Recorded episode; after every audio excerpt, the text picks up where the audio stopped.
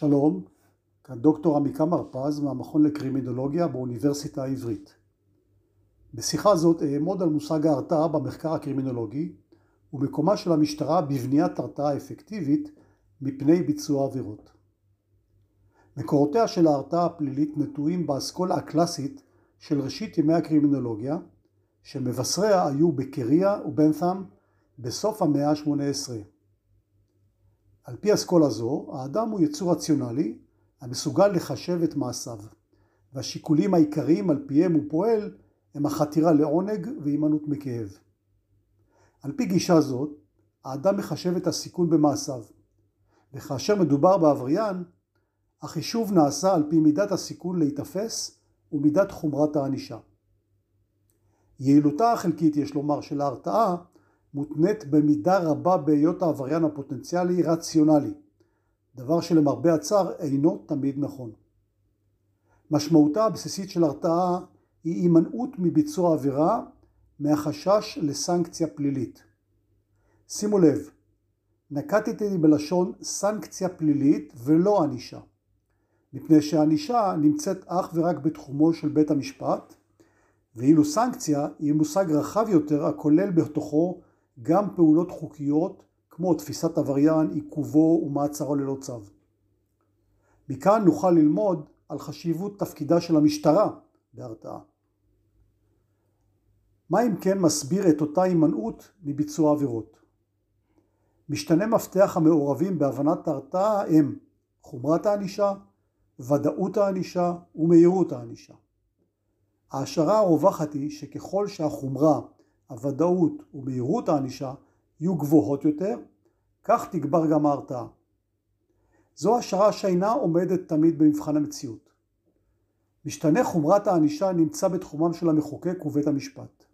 לעומת זאת, המשתנים ודאות הענישה, או בשפה מקובלת סיכוי העבריין להיתפס ומהירות הענישה, הם בתחומה של המשטרה.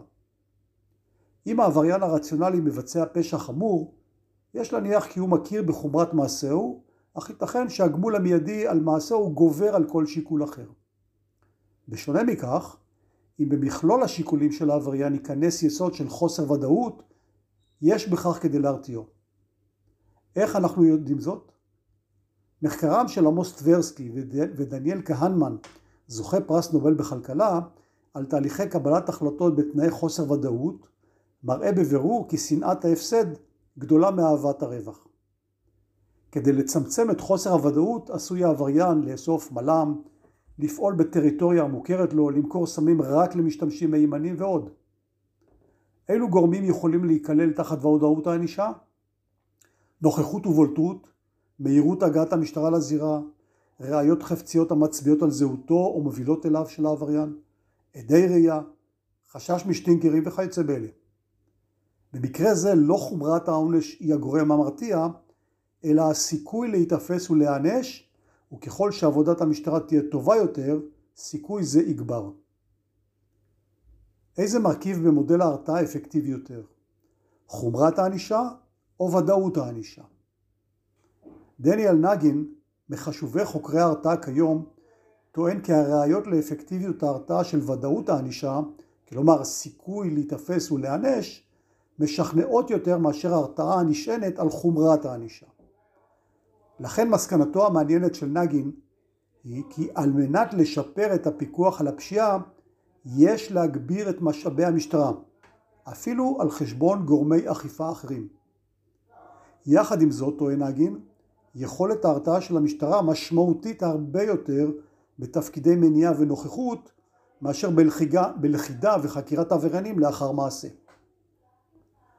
האם נוכחות גלויה של המשטרה מרתיעה? המחקרים על אפקטיביות ציורי המניעה מראים בבירור כי לנוכחות גלויה של משטרה יש אפקט מרתיע.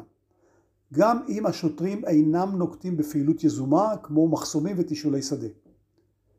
במחקר פורץ דרך שהתפרסם בשנת 1995 הראו החוקרים שרמן ווייסבורד, שהוא נשיא האגודה הישראלית לקרימינולוגיה, שהפניית סיורים לנקודות חמות מביאה להפחתה מובהקת של הפשיעה בהן רק מעצם נוכחותם. ומכאן שההפחתה זו בפשיעה היא תוצאה ישירה של הרתעה. מהו אורך החיים של הרתעה אפקטיבית בנקודה חמה? הבה נכיר את מחקרו של קופר שבחן שאלה זאת.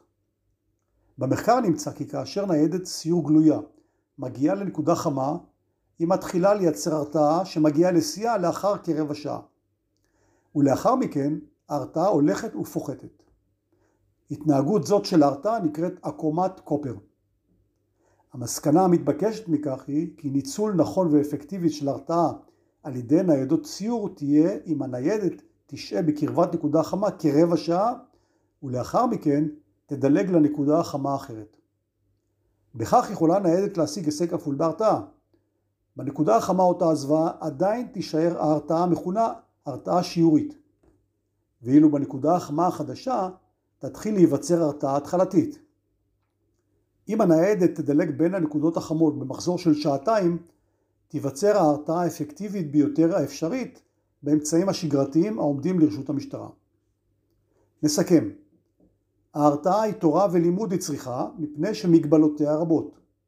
היא מבוססת על הנחה שהעבריין הרציונלי, שאינו תמיד בנמצא, יעדיף להימנע בביצוע עבירה עקב הסנקציה הטמונה בחובה.